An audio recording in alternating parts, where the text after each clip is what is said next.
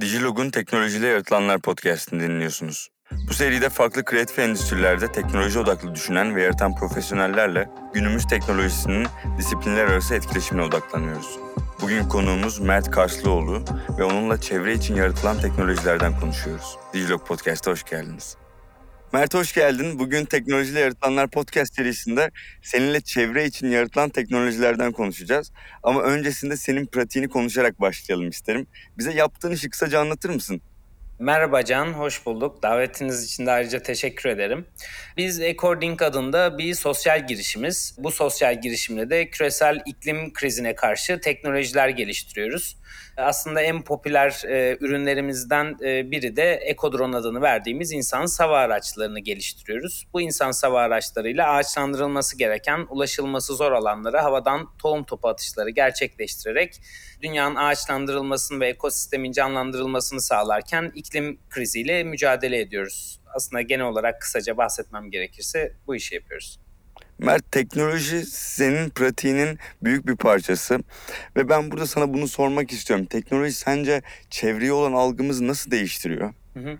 Ee, aslında teknoloji doğrudan çevreye olan bakış açımızda doğrudan yapıyor olduğumuz için merkezinde yer alıyor bence. Çünkü teknolojinin mantığı doğrudan doğayı taklit etmekten e, çıkıyor bana sorarsan her aşamasında doğada teknolojinin bugününe baktığımızda doğada gördüğümüz çoğu şeyi aslında hayatımıza entegre etmiş ve uyguluyor oluyoruz. Bizler de aslında biraz daha buna yakın bir alternatifte fikrimizi geliştirdik ve örneklendirerek anlatmam gerekirse de biz örnek veriyorum yapıyor olduğumuz tüm çalışmalarda doğayı taklit eden bir sistemi merkezimize alarak e, ilgili ürünü geliştirdik. Hatta biliyorsun işte ağaçlardan düşen kozalakların içerisinden saçılan tohumlar rüzgar ve e, kuşlar aracılığıyla etrafa saçılarak dünyadaki tüm ormanların tamamı oluşmuştur. Biz de aslında bu süreci nasıl taklit edebiliriz diye baktık ve bunda da gördüğümüz şey acaba bu tohumları doğada daha uzak noktalara götürerek bu ormanın gelişmesini ve bu ekosistemin biraz daha canlandırılmasını sağlayabilir miyizden oldu.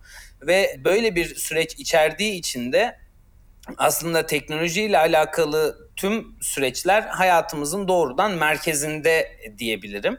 Bununla beraber de tüm insanlığın atıyor olduğu adımlar. Bana sorarsan e, artık algımızı biraz daha değiştirmekle beraber özellikle yani şey tarafında bu iklim kriziyle mücadele ya da çevresel sürdürülebilirlik adında da bayağı bir etki yaratıyor diyebilirim.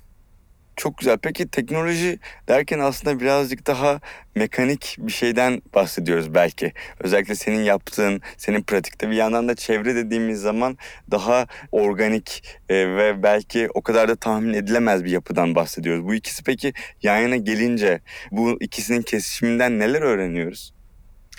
Ya aslında şunu öğreniyoruz. E, atıyor olduğumuz tüm adımlar e, doğanın kendisinde var ve bu e, her geçen günde hayat artık öğretilebilir, kanıtlanabilir bir rol olarak karşımıza çıkıyor. Bana sorarsan yani örnek veriyorum bir kamera sistemini geliştirirken bile doğadaki kuşlardan ilham alıyoruz ve işte hali hazırda gözümüzün yapısını inceleyerek ilgili süreci gözlemleyip ürünlerimizi geliştiriyoruz ve e, doğrudan bu odakta çalışıyor olduğumuz için de tamamıyla teknoloji ve çevrenin kesişimi aslında bize geleceğimize bakarken büyük bir projeksiyon çiziyor. Ve bence aslında öğrendiğimiz tüm öğretilerin içerisinde çevre var diyebilirim.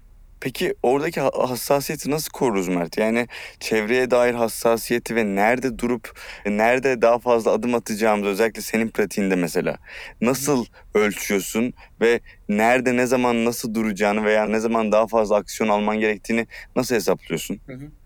Aslında o tarafta içeride deneyimlediğim e, tüm süreçler biraz daha deney yanılla ilerliyor ama e, yani teknolojiye baktığımızda doğa kendini nasıl var etmiş e, veya oradan başlayabilirim. Doğa kendini çok uzun yıllarda aslında geliştirerek ve e, insanlık için ya da dünya için ne doğruysa onu bir şekilde kanıtlamış ve ona uyum sağlamış bir şekilde hali hazırda günümüze kadar gelebildik.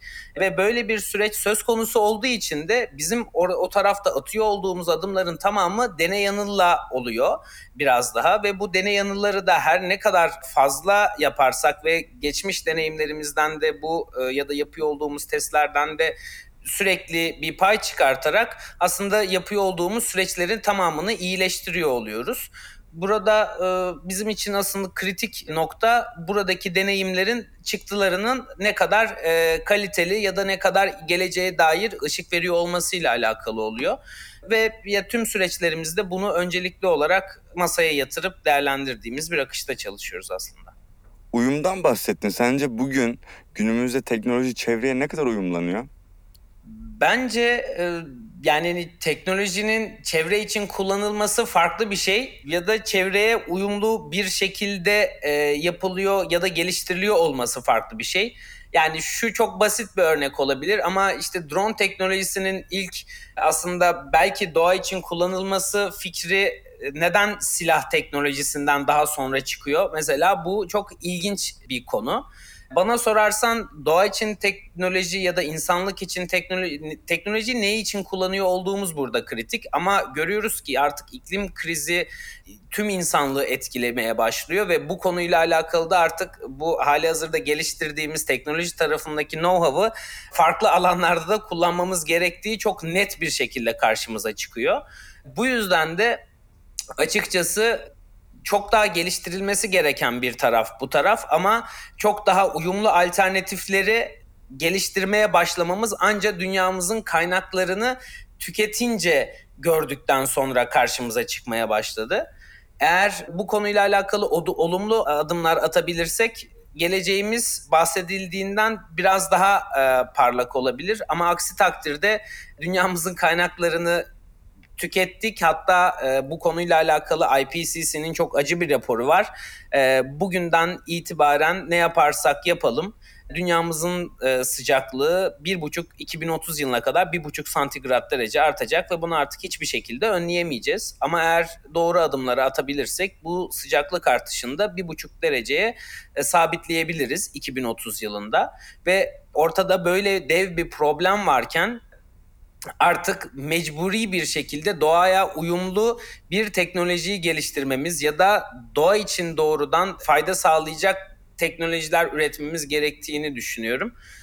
Ama e, her geçen gün biraz daha karşı geleceğe dair umutluyuz. Çünkü e, şu anda ne ürün geliştirirsek, ne teknoloji geliştirirsek geliştirelim. Arkasında doğaya uyumlu olması gereken birçok metrik oluyor. Bunu da zaten doğa bize gösteriyor böyle olması gerektiğini. Aksi takdirde de durum hiç iç açık görünmüyor. Tam da bunu soracaktım. Doğayı daha iyi anlamaktan bahsettin. Doğa için daha iyi teknolojiler geliştirebilmek için. Doğayı nasıl daha iyi anlarız sence?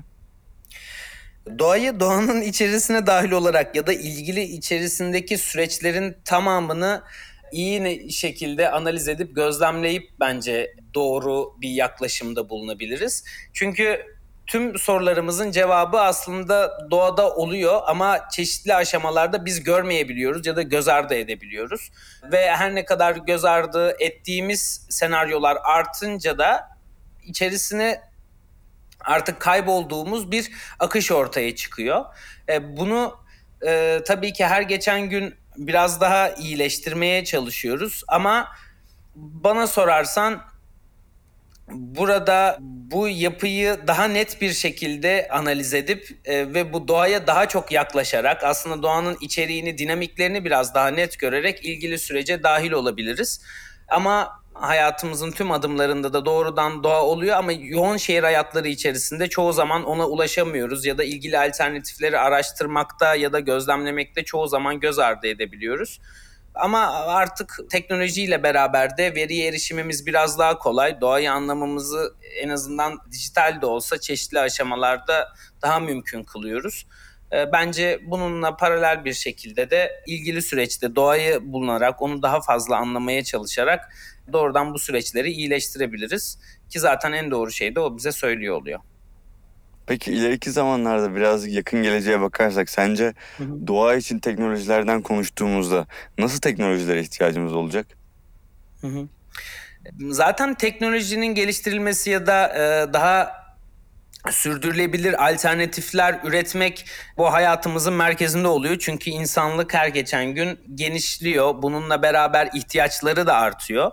Ve baktığımızda ne üretirsek üretelim. Örnek veriyorum bir çamaşır makinesi üretirken de işte çöpçülük yaparken veya işte evi temizlerken bile doğaya faydalı alternatifler üretmek ya da geliştirmek e, çok mümkün. Çünkü günlük hayatımıza indirgenmiş bir konudan bahsediyoruz.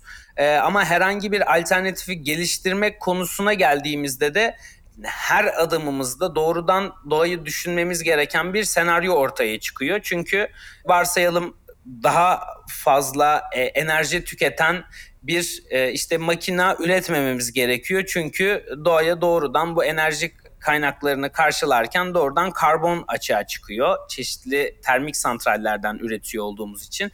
Bu yüzden her alternatifte ne kadar daha kaliteli ya da doğaya duyarlı bir alternatif geliştirmemiz e, gerektiğini fark ediyoruz.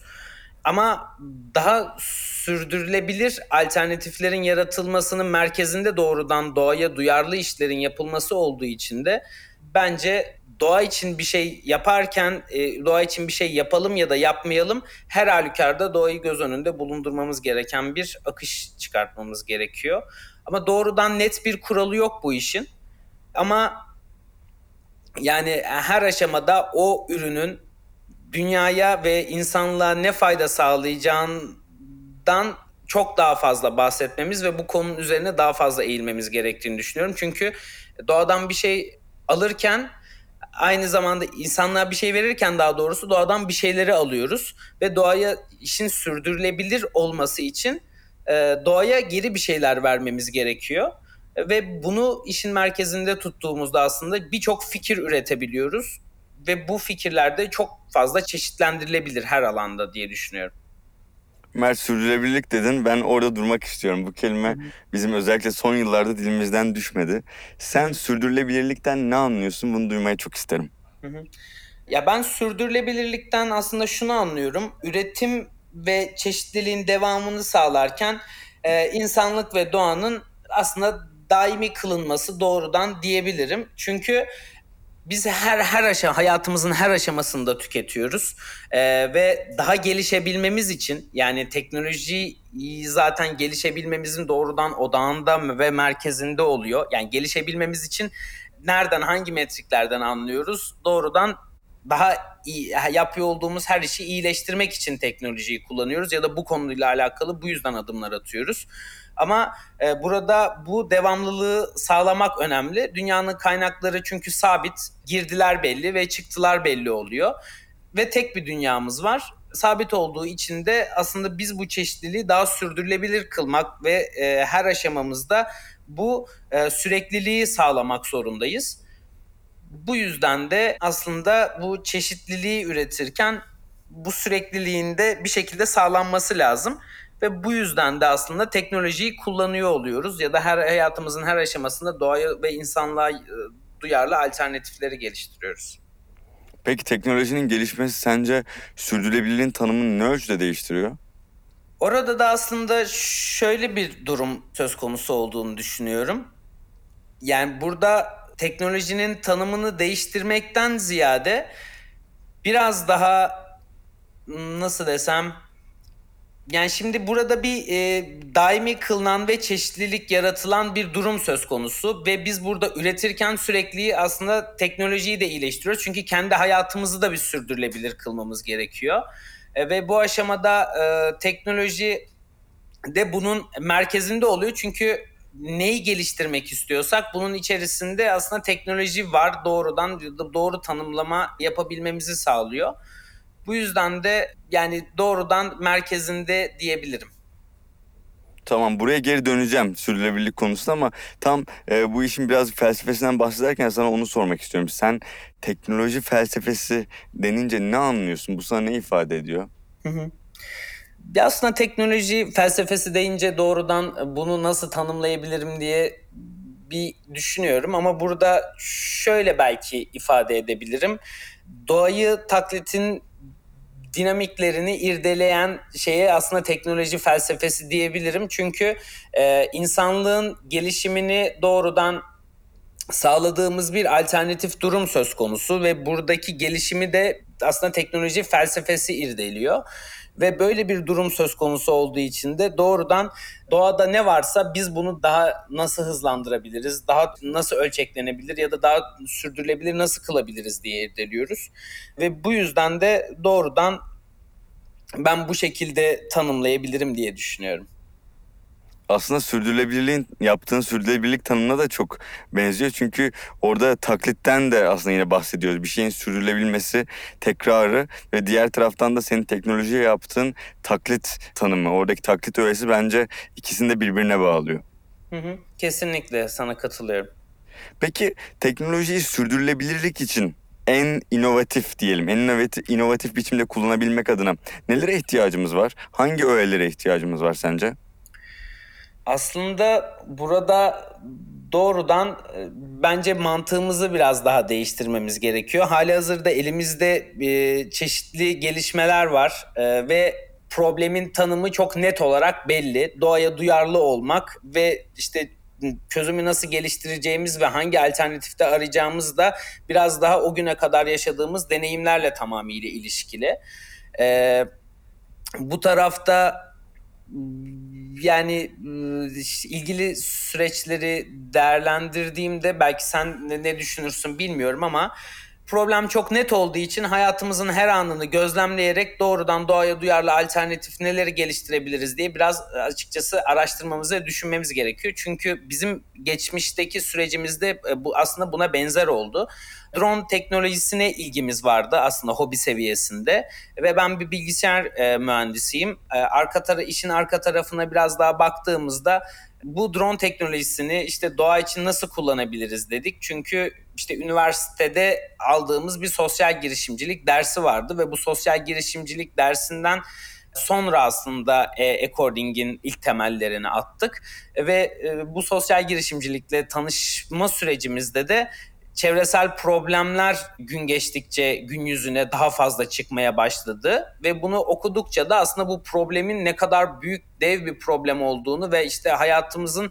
her adımında bize bir problem oluşturabileceğini ve ölçeklenebilir çözümlere ihtiyacımız olduğunu çok net gözlemledik ve burada da teknolojinin en büyük avantajı aslında ölçeklenebilir alternatiflerin yaratılmasının diğer aşamalara daha mekanik dinamiklere göre daha kolay olması. Bu yüzden de biz bu tarafta teknolojiyi işin e, bu kısmında kullanıyoruz.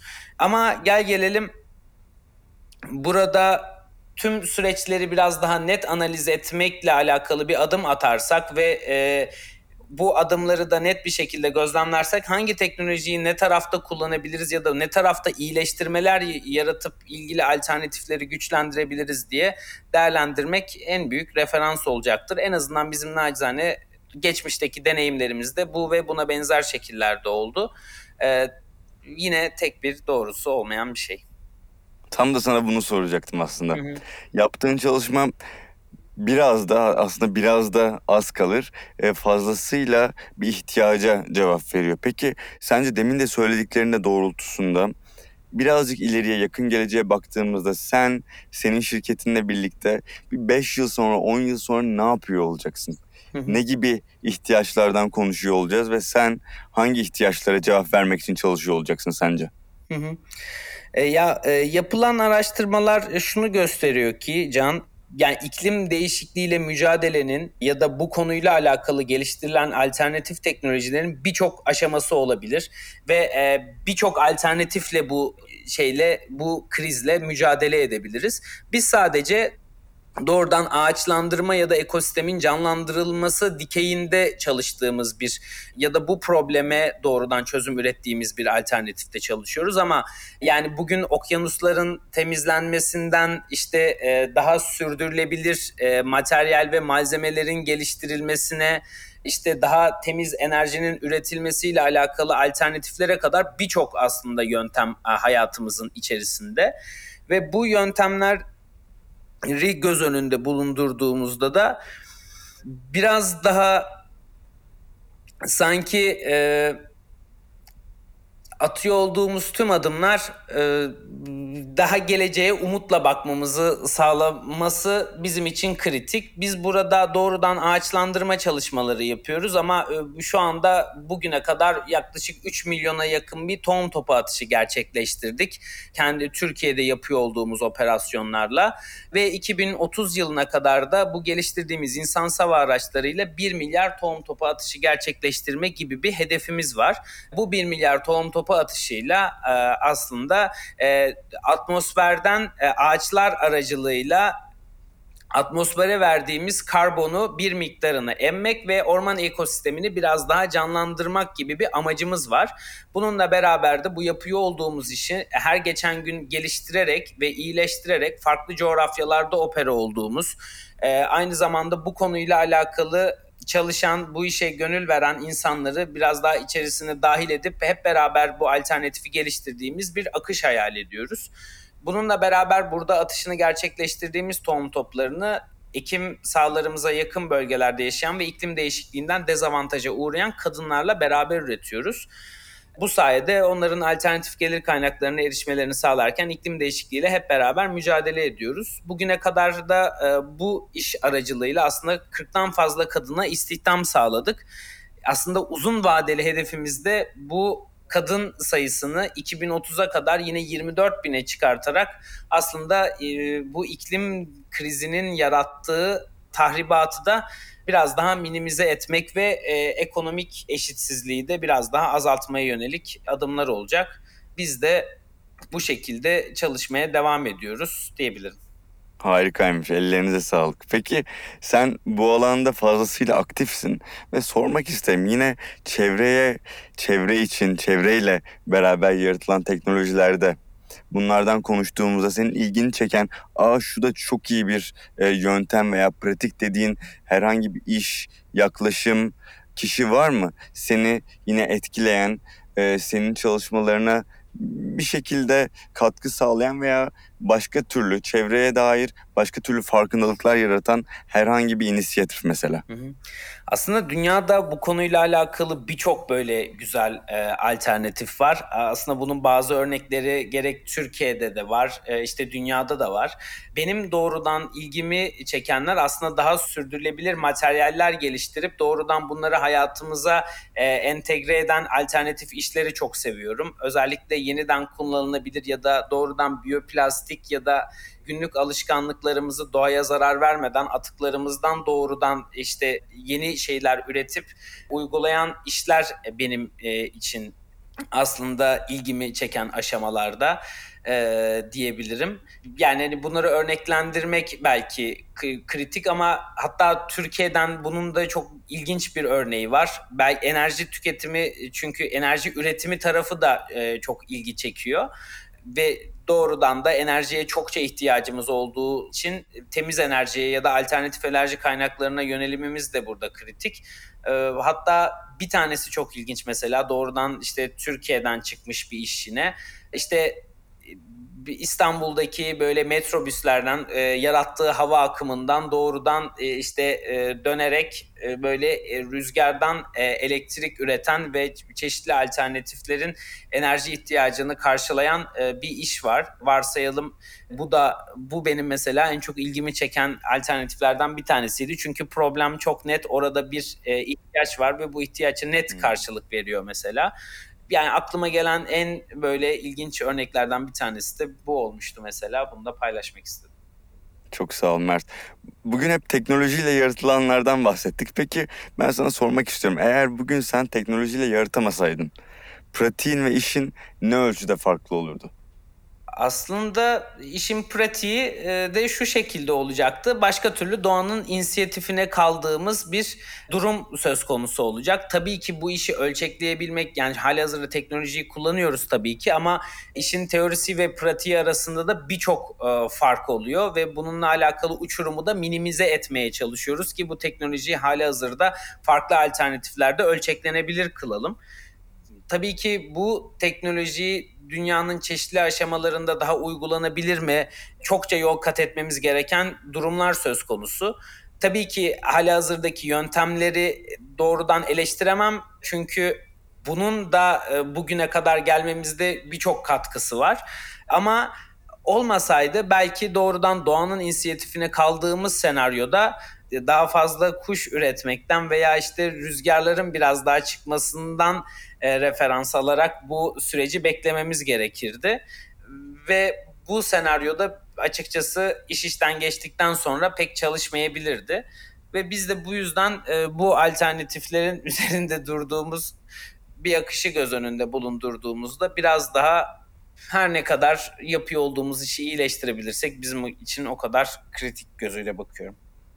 Peki Mert çevre için teknoloji yaratılanlar tekrar desek ve çevre için teknoloji yaratanlara e, birer öneride bulunmak istesek sen nasıl bir trend öngörüsü yaparsın çalıştığın alana dair ve bu alanda çalışan veya bu alandaki trendlere bakmak isteyen insanlara ne gibi önerilerde bulunursun? Hı hı. Doğrudan bence bu konu aslında bir sosyal girişimcilik konusu olabilir. Çünkü bu konuyla alakalı bir adım atmak istiyorsak doğrudan dünyaya fayda yarattığımız bir alternatife doğru ilerliyoruz ve gidiyoruz demektir ve bu yüzden de aslında sosyal girişimciliğin ne olduğunu tanımlamak ve bununla alakalı içeriği biraz daha analiz etmek e, bence önemli. Çünkü hayatımızın her adımında belki doğaya duyarlı bir şey yapıyoruz ama bunun çoğu zaman farkında olmayabiliyoruz ya da iyileştirmek için farkında olmadığımız için de o yapıyor olduğumuz işi iyileştirmek için çeşitli adımlar atmıyoruz.